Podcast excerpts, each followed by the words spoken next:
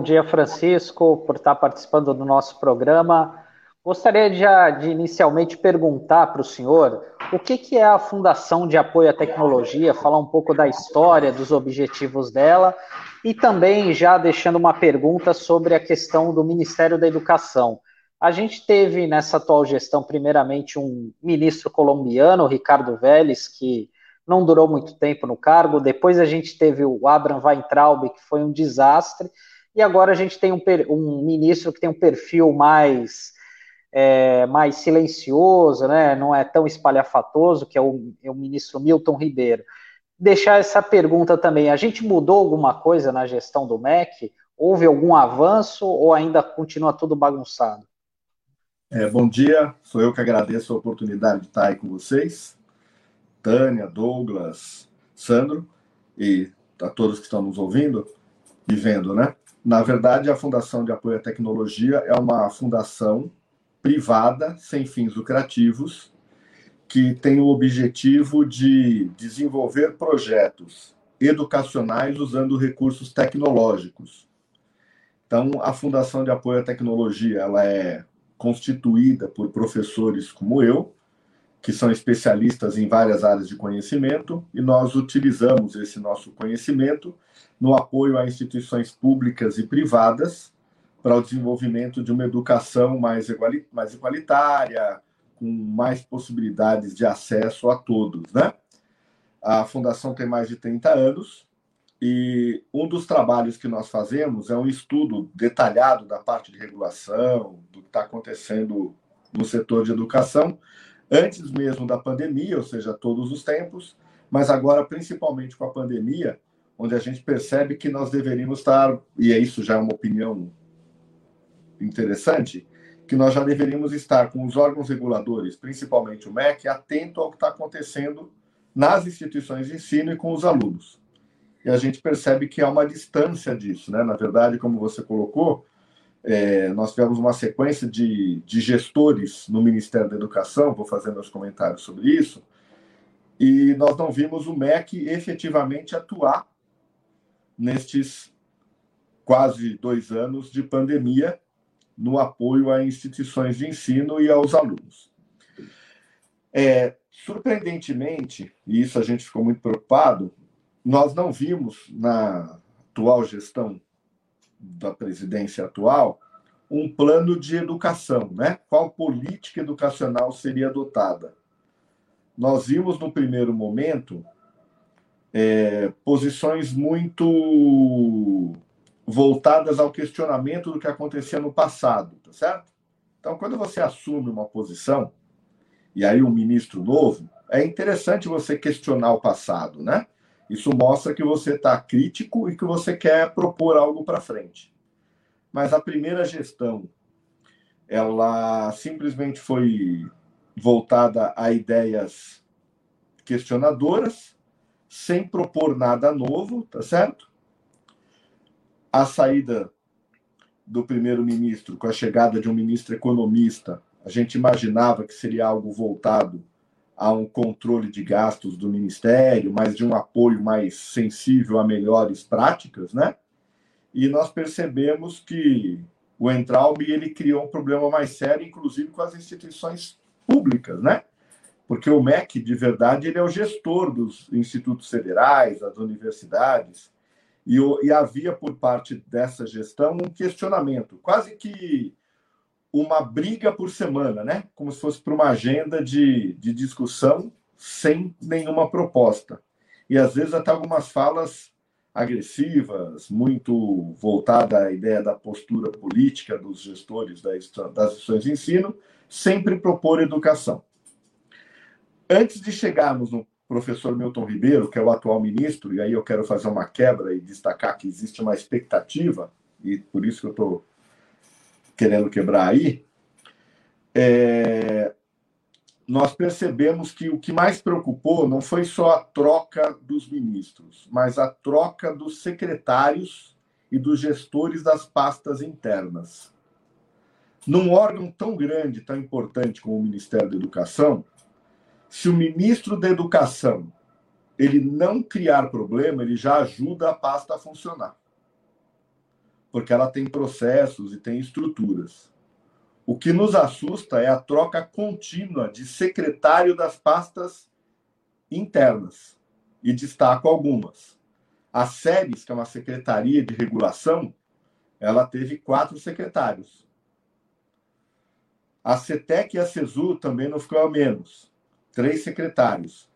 E a Secretaria de Educação Básica teve nesta semana a troca da quinta secretária.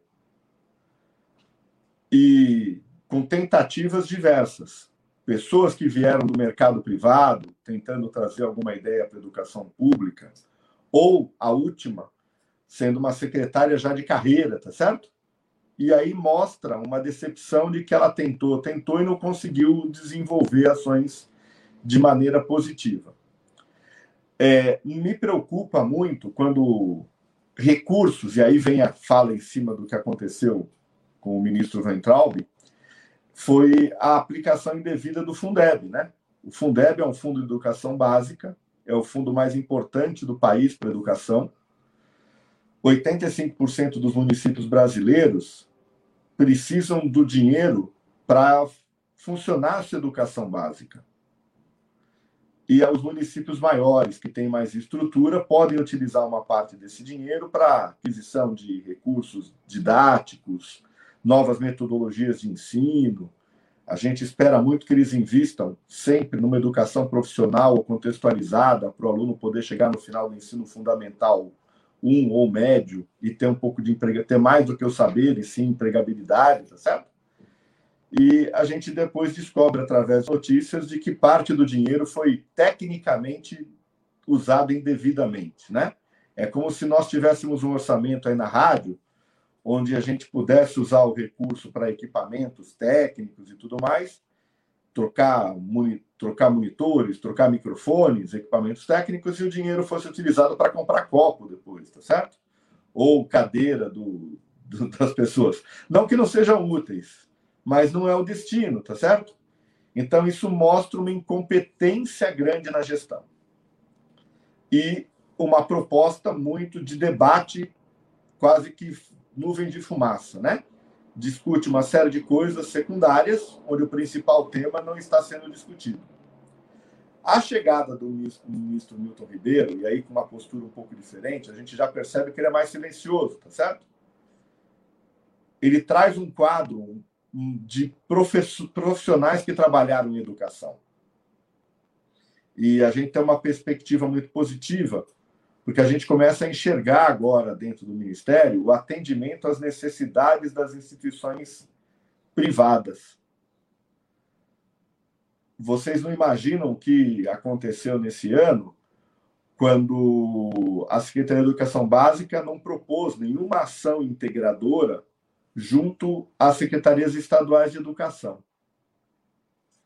As instituições de ensino superior do país, por exemplo, ficaram quase um ano sem receber uma visita de avaliadores para poder ofertar um novo curso, que é uma nova realidade, né?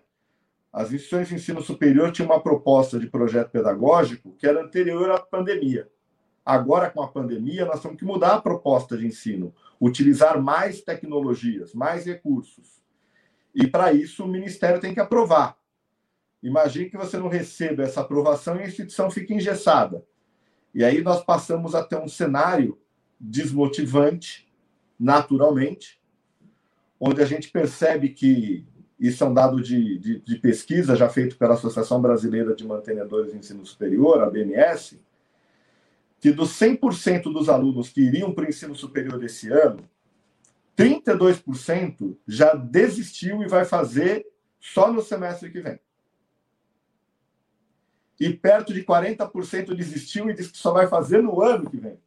Ou seja, somando os dois, dá quase 80%. Ou seja, nós teremos só 20% dos alunos ingressando no ensino superior este ano por uma desmotivação, e particularmente uma desmotivação que poderia ser minimizada se as instituições de ensino superior tivessem projetos de curso mais aderentes a esta nova realidade, voltados à tecnologia, voltados a uma coisa na web, com menor duração, tá certo? Com uso de outros recursos. e as instituições se viram tolhidas de fazer isso. Aonde vem a minha visão de expectativa? É que a gente percebe, por exemplo, que já houve a mudança da presidência do INEP, colocando um profissional de experiência relevar, relevante no setor da educação, que é o senhor Danilo Dupas. Ele vem da educação privada, já sabe as necessidades. A gente percebe também que ela ficou menos ideológica, né? Ou seja, nós não estamos discutindo mais questão do Enem, se a Marta e o Neymar ganham mais ou menos, né? Isso é tão irrelevante, tá certo? E estamos discutindo é, efetivamente algumas políticas de apoio às instituições privadas, porque no final das contas é a partir do setor privado que a gente dá energia para os segmentos. Não sei se vocês querem fazer algum posicionamento, posso prosseguir? Não, eu gostaria de te fazer uma pergunta, professor. Tudo bem? Bom dia. Bom dia, bem-vindo. É, você, ainda há pouco na sua exposição, você falou da troca né, do, do staff abaixo né, do ministro, que é, na verdade, quem tem alguma experiência de gestão pública sabe que é, isso, ao final das contas, é que mantém a máquina funcionando ou faz com que ela pare de funcionar, essas intermitências. Né? O ministro, a gente sabe que tem uma função importante, evidente, né? é, inegável, mas ele também tem uma função muito protocolar para fora, fala para a sociedade e tal, e os seus secretários, a começar pelo secretário executivo, tem essa função de fazer é, as coisas funcionarem. A gente está vendo é, a presença muito forte de militares em várias instâncias é, de um governo que já é tecnicamente militar. Né? Pelo menos se a gente adotar um, o critério é, numérico de postos chaves ocupados pela, pela burocracia militar, a gente tem uma intervenção militar num governo que, pela nossa Constituição, tem que ser civil. Pergunto para o professor se essa é uma realidade também se dá na estrutura do MEC, se, se verificou isso.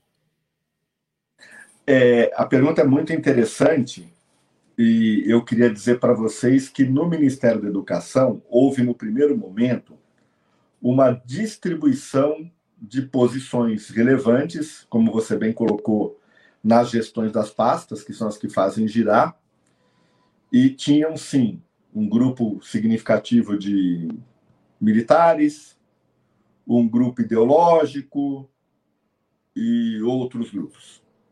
E isso foi que fez com que o primeiro ano do ministério ficasse engessado, porque ele foi particionado e uma máquina pública, ela não pode ter essa estrutura particionada, né?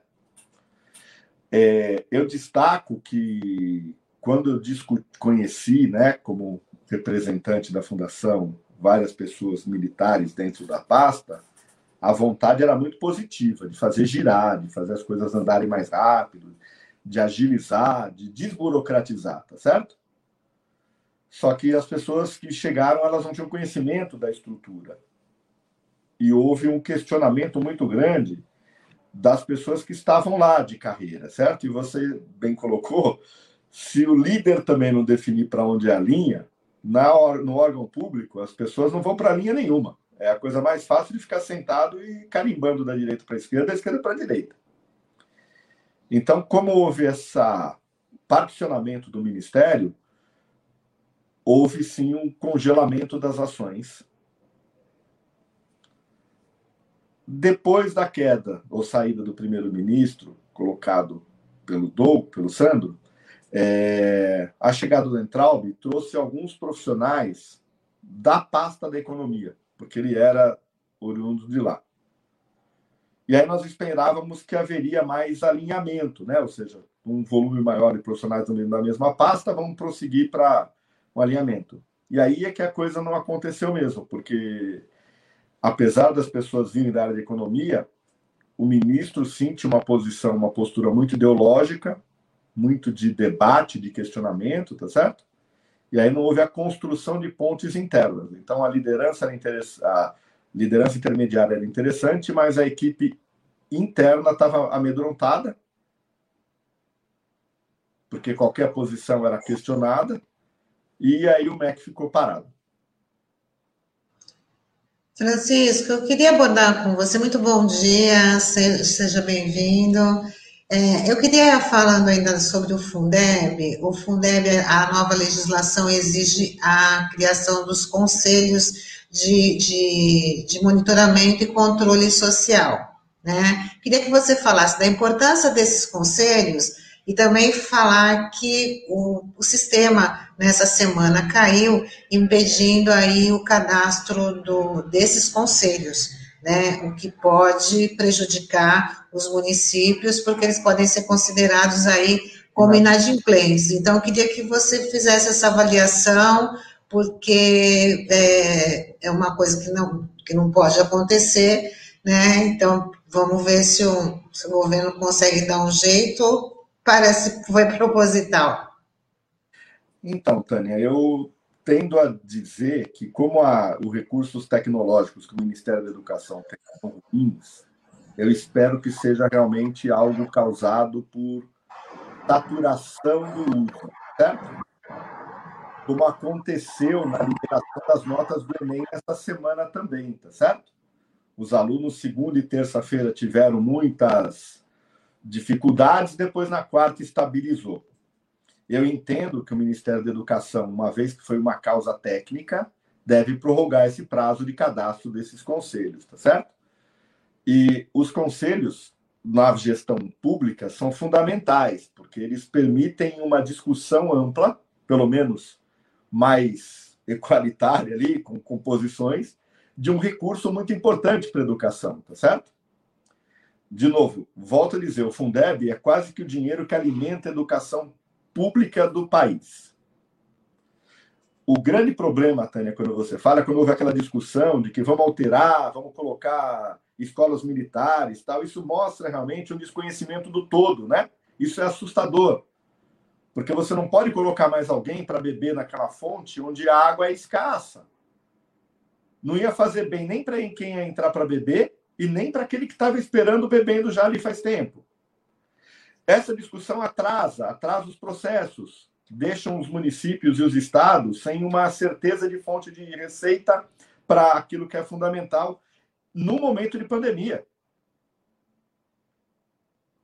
Então, é, bom, aí esse ponto é mais crítico para mim do que esse fato de que houve uma queda da, do acesso espero, em total transparência, que seja um problema técnico e isso seja resolvido com uma prorrogação de prazo natural nestes momentos, tá certo?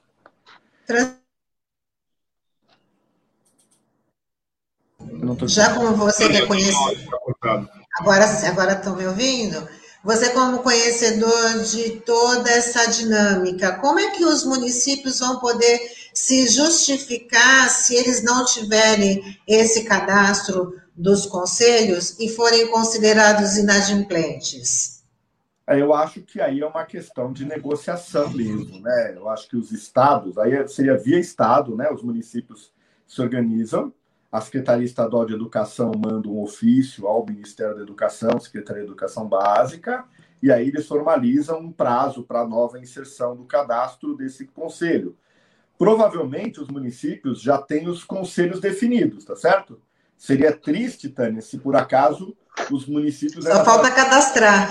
Ah, é, me dá um tempo que eu preciso selecionar. Não, já está definido. Inclusive, isso pode ser feito, Tânia, por ofício. Mandar os dados e o própria secretaria e os fund... o regulador do Fundeb faz o cadastro, certo? Ou seja, se dá cadastrado entendeu? Eu acho que é um pequeno problema. Eu não Tomara que não vire uma, né, um iceberg, onde eu estou olhando só a pontinha de baixo e o problema é maior embaixo da água, né? Mas para mim está claro que, que, que, existe sim uma expectativa de que o recurso seja liberado, não há como não fazer, é uma lei agora, tá certo? E, e os municípios agora precisam, e vocês bem sabem, isso eu acho que é uma coisa importante destacar, a pandemia traz uma realidade de uso de novas tecnologias. Mas educação passou no período de 17, 18, olha que coisa, né? Antes de 19 e 20, de uma reforma da Base Nacional Comum Curricular, discutida por mais de três anos, e a reforma do ensino médio, que traz de 2.400 horas para 3.000 horas o ensino médio, diminui o conteúdo propedêutico para 1.800 horas e deixa o aluno escolher uma trajetória formativa em 1.200 horas. Olha quanta coisa nova, bonita.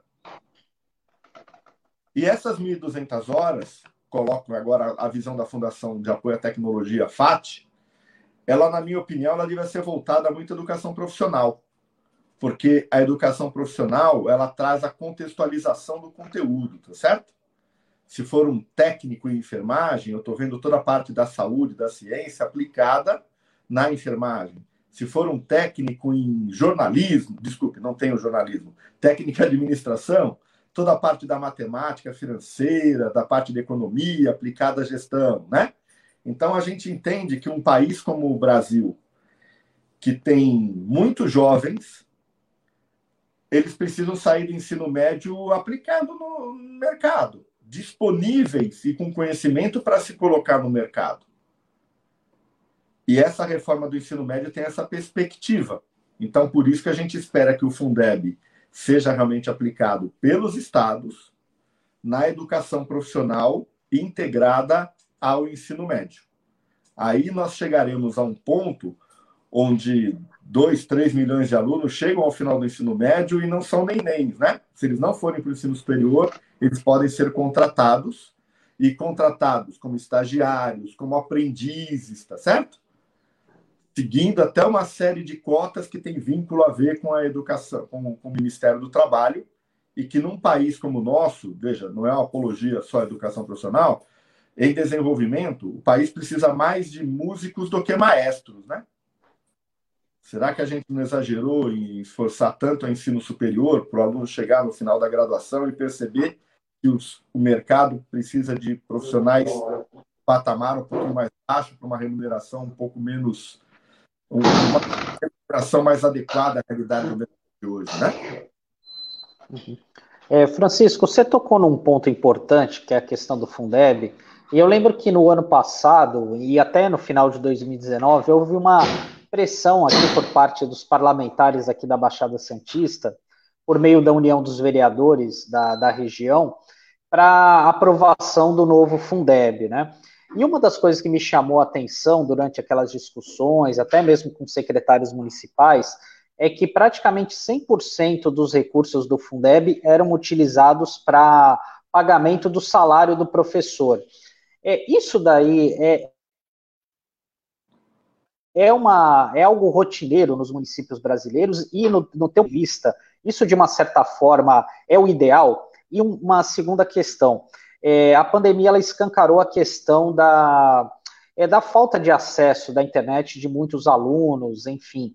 É, como é que você vê a responsabilidade dos três entes federativos, aí da União, do Estado e dos municípios, em oferecer essa internet de qualidade aos, a, aos alunos, aos estudantes? É, Sandro e Francisco, eu vou aproveitar aqui a pergunta do, do Sandro, vou pedir inclusive para o Taigo compartilhar a tela aqui, porque hoje é, teve uma.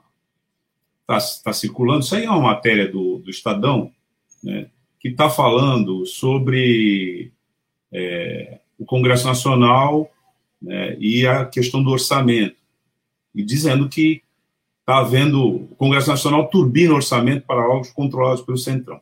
A matéria está falando do casuísmo do orçamento, da votação do orçamento. Mas ela está é, apresentando aqui o, Fe, o Fundo Nacional de Desenvolvimento da Educação, e eu vou ler aqui o parágrafo, porque acho que se conecta com o que o, o Sandro perguntou. Queria, inclusive, é, Francisco, que você comentasse isso né, na tua resposta. E diz, no trecho, a matéria diz o seguinte: o FNDE, por sua vez, é o órgão controlado pelo, pelo Centrão com maior orçamento Entrega de cargos foi feita no ano passado, após o presidente Bolsonaro fechar uma aliança com os partidos do bloco para aumentar a base de apoio no Congresso. O acordo, no entanto, não foi suficiente para diminuir o apetite por verbas. O orçamento do fundo aumentou de 30,7 bilhões para 32 bilhões e meio de reais, com 14,6 bilhões pendurados pela regra de ouro. O FNDE é presidido por Marcelo Lopes da Ponte, aliado do presidente progressista, senador Ciro Nogueira. Então, essa, essa matéria, ela apresenta, pelo menos ela ilustra, vamos dizer assim, né, como é que está a dinâmica do próprio orçamento do fundo. Como o Sandro fez uma pergunta é, relacionada diretamente ao próprio fundo, à aplicação do fundo, eu é, apresentei aqui esse trecho comentando as circunstâncias em que se está discutindo, que queria ouvir também a sua opinião a respeito, como alguém é, qualificado para, pelo menos, nos informar é, com a sua opinião, como é que você enxerga isso? É, eu, eu, tenho uma leitura, nós fazemos uma leitura de uma gestão sem proposta, sem um plano. Nós vimos notícias no passado também, na gestão do ministro Entraub, que nem 18, 20% do orçamento do Ministério da Educação havia sido executado, tá certo? Então, por um lado, a gente pode falar, poxa vida, houve uma economia, né? Mas é aquela coisa do engessamento da máquina, né? É, talvez não tenha sido uma economia inteligente, tá certo? Orçamentariamente foi interessante, mas não houve essa aplicação depois com inteligência. Então, eu não sei, e desculpe fazer essa comparação, Douglas, mas para mim eu não sei o que, que dói mais. Se não aplicar 90 milhões ou 200 milhões como previsto, e aplicar 2, 3 milhões, 4 milhões de maneira equivocada, certo? É, então, assim, eu acho que falta um plano, falta uma proposta, falta um planejamento, um direcionamento. Nessa linha, eu vou na, na resposta ao Sandro. É, o grande problema da gestão pública é a falta desse plano de planejamento de proposta, certo? A Base Nacional Comum Curricular e a reforma do ensino médio é uma proposta nacional e que foi colocada a todos os municípios e estados. Então, os secretários têm que implantar isso e ponto. E o conceito principal é: tem que implantar para dar contextualização, para ver se o aluno entende melhor aquilo que está se propondo como conteúdo. Texto sem contexto vira pretexto, vocês concordam ou não? Então, assim, se o aluno não sabe para que aquilo serve, ele vai decorar e não vai aprender. E não é isso que a gente quer para uma população brasileira coerente tal. É, a gestão pública num estado continente, educação, e desculpe, se a gente pudesse um dia no futuro levantar uma, uma reunião, só para a gente pegar o perfil dos secretários de educação de cada município, de cada estado, sem pensar em bandeira, só ver como isso acontece. São pessoas que têm pouca experiência no setor, tá certo? Que não trazem uma política pública. E aí vem aquela história. Como ela não tem um plano, não tem uma proposta, o dinheiro que entra, entra para fazer aquilo que é o básico. O que é o básico? Pagar o professor. Então, mais de 80% dos municípios é isso, sem nenhuma proposta diferenciada, vamos pagar o professor. Quando hoje nós entendemos claramente, e aí a pandemia, se tem algo que ela traz de positivo, gente, a educação brasileira não vai ser a mesma depois da pandemia. Não vai. O aluno não vai aceitar, o professor não vai aceitar, a instituição de ensino não vai aceitar, e a, o bom senso vai dizer que, puxa vida, pode acontecer uma nova pandemia, então temos que pensar uma educação preparada para um possível isolamento novamente. E aí ela está fundamentada em recursos tecnológicos voltados às gerações dos mais jovens que têm muita facilidade de acesso à internet, tá certo? A facilidade pessoal, não de tecnologia. Então, Sandro, a resposta que eu te dou é assim: Infelizmente, mais de 80% dos municípios usam o recurso para aquilo. O que, que é aquilo? Paga professor, transporte escolar e outras coisas, e não numa metodologia diferenciada.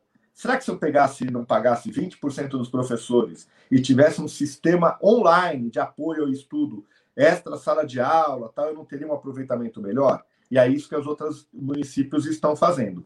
Eu tenho histórias muito interessantes. O próprio governo do estado de São Paulo fez isso, contratou gratuitamente né, é, parcerias com material online.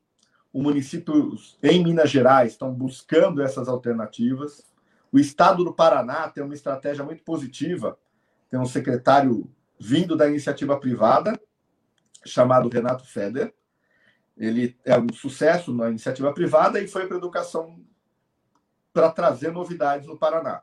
E eles vão fazer uma aplicação muito interessante da educação profissional junto à educação básica. Não só o ensino médio, mas o ensino fundamental, onde vão ter qualificações profissionais já na oitava e nona série. E aí a ideia é contextualizar mesmo o saber. E aonde eu enxergo que os recursos seriam melhores aplicados? E isso aí vem a um plano. É tão barato, gente. Eu sou engenheiro, né, uma formação na engenharia elétrica. É muito barato ter unidades de replicar, para replicar internet para toda uma população, gente. É, é muito barato. Existem locais onde tem praças digitais através de célula voltaica, a, mantém energia e os replicadores funcionam, fazendo com que quarteirões tenham internet acessível e positiva. É isso que precisa ter. Se o Estado, se o município Estado como governo garante essa conectividade, e é só isso que tem que garantir, ou a iniciativa privada provém conhecimento para que os alunos possam estudar a todo tempo e a todo momento. A pandemia destacou exatamente isso. A educação, ela não pode parar, ela tem que estar em todos os lugares. Essa nossa conversa é um exemplo disso, tá certo? Os meninos podiam estar estudando e discutindo conosco, né, problemas políticos educacionais. Professores, gestores que estão estudando os cursos de pedagogia, que é o maior curso em volume de alunos, a pedagogia à distância é o maior curso em volume de alunos. Então, deveria ter acesso a essas informações que nós estamos tendo, passando, conversando, no intuito de motivá-los a pensar diferente, né? Não pensar como nós, mas motivá-los a pensar diferente. Então, sim, é uma pena, Sandro, mas falta uma proposta aí, uma interação junto ao Ministério de Tecnologia, né? Nós temos hoje um ministro que da área de tecnologia que podia estar pensando exatamente estratégias e políticas para acesso à internet. Eu queria só colocar uma coisa importante, se vocês me permitirem. A discussão do homeschooling, né? Essa é uma bandeira do governo atual. O homeschooling só vai funcionar bem para famílias ricas, tá certo? mas para famílias ricas o governo não precisa fazer nada, porque os pais ricos podem contratar professores particulares, acesso a conteúdos gratuitos. Agora, é uma é que proposta você... que é até levantada pelo Ministério da Família, né? Até isso também é estranho, né? É, foi uma briga entre os dois ministros para ver quem é que ia fazer a vontade do presidente, né? E acho que a, a Damares ganhou. Ah, Mas... eu, Francisco, eu não, não, não, posso deixar de pedir para você comentar, já que você introduziu esse tema, né? É, eu queria que você complementasse esse, o seu raciocínio, mas eu vou ler aqui para você a propósito, né? Isso é uma publicação de hoje, tá? E eu gostaria que você é, comentasse junto, então. É uma, a Lei 17.359, de 31 de março de 2021. Portanto, é uma lei de ontem, né, proposta por um parlamentar aqui da região na Assembleia Legislativa do Estado de São Paulo e sancionada, que institui a implementação do modelo de escola cívico-militar na rede pública estadual de ensino na forma em que se especifica. Eu vou é, informar aqui, porque acho que é pertinente, né? Então, só o artigo 1 diz assim: esta lei autoriza o Poder Executivo a implementar o modelo de escola cívico-militar nas instituições de ensino da rede pública estadual de educação a serem selecionadas conforme critérios estabelecidos nesse demais normativos complementares. Esse modelo é complementar às políticas de melhoria da qualidade da educação básica no âmbito estadual, de modo a aperfeiçoar e garantir o cumprimento das diretrizes e metas estabelecidas no plano estadual de educação e não implicará o encerramento ou substituição de outros programas. Evidentemente, isso é um avanço em termos normativos da educação militar no sistema público, tudo bem, né, aqui do Estado, é, mas foi uma iniciativa de um parlamentar, o Tenente Coimbra, e já que você entrou né, no debate da homeschooling, eu queria que você, ainda é, nesse, nessa oportunidade, é, comentasse um pouco sobre esse, essa modalidade, essa outra modalidade de educação. Tá. Eu só vou concluir, se você me permitir, Douglas, a parte do homeschooling, né? O nosso posicionamento é o seguinte: se nós não conseguimos qualificar acesso à internet nas escolas, que é onde tem a unidade maior, consigo concentrar os alunos, como é que eu posso ofertar o homeschooling, onde a gente sabe que nós vamos conseguir ter nem o apoio, né? Num país onde grande parte da população deixa os filhos na escola porque os pais têm que trabalhar. E essa foi a grande dificuldade das escolas infantis, né? Porque as crianças não podiam ficar com os avós, com os tios, com as tias, porque tinham muita idade e poderiam contaminá-los, tá certo? Então, é totalmente descabido, é uma coisa ideológica, fora de, de sentido, e mostra que não tem um planejamento. Com relação à criação de escolas militares, ou seja lá qual for, é, o conceito, assim, a lógica diz o seguinte: é, eu não aumento a qualidade aumentando mais unidades escolares, eu preciso atender aquelas que estão funcionando. Eu não sou contra escolas militares, acho que elas são muito boas, tá certo? Como também não sou contra as escolas federais, elas são muito boas. Eu não sou contra o nós não somos contra o sistema S, por exemplo. Tem escolas muito boas. Mas todos esses sistemas funcionaram bem a hora que usaram a inteligência e enxugaram o número de escolas e concentraram os alunos em um número menor de escolas, para garantir que houvesse um maior aproveitamento da mão de obra, do apoio, da atenção, tá certo? É, é mais uma vez algo meio ideológico e não prático, abrir mais escolas. Nada contra as escolas militares, nada contra outro modelo de escola, tá certo? Simplesmente é um é, é, é uma, é uma leitura de que e, e, aí eu vou te dizer, né? Se isso está dentro do Estado de São Paulo, é porque realmente tem uma bandeira lá do governo federal que está querendo valorizar. Inclusive, foi por isso que o Fundeb demorou um tempo, né? Porque as escolas militares entrariam como sendo escolas é, públicas e teriam direito a receber um valor do Fundeb que não foi, não foi aprovado, claramente, porque era muito mais gente para drenar um recurso que é pouco para aqueles que estão usando hoje sem o aumento do recurso, tá bom? Não sei se eu, eu fugi. Não, foi, muito, foi muito claro que a gente também já está chegando agora em cima do, do finalzinho da nossa entrevista. Queria agradecer você, Francisco, pela sua participação aqui no NRB Litoral, que trouxe informações importantes para os nossos ouvintes, os nossos internautas. Você pode fazer suas considerações finais. Então, eu agradeço enormemente a oportunidade. Uh, falar sobre educação é, é algo que a gente se apaixona muito, né? Porque a gente acredita somos idealistas e acreditamos que a gente mudará o país pela educação, tá certo?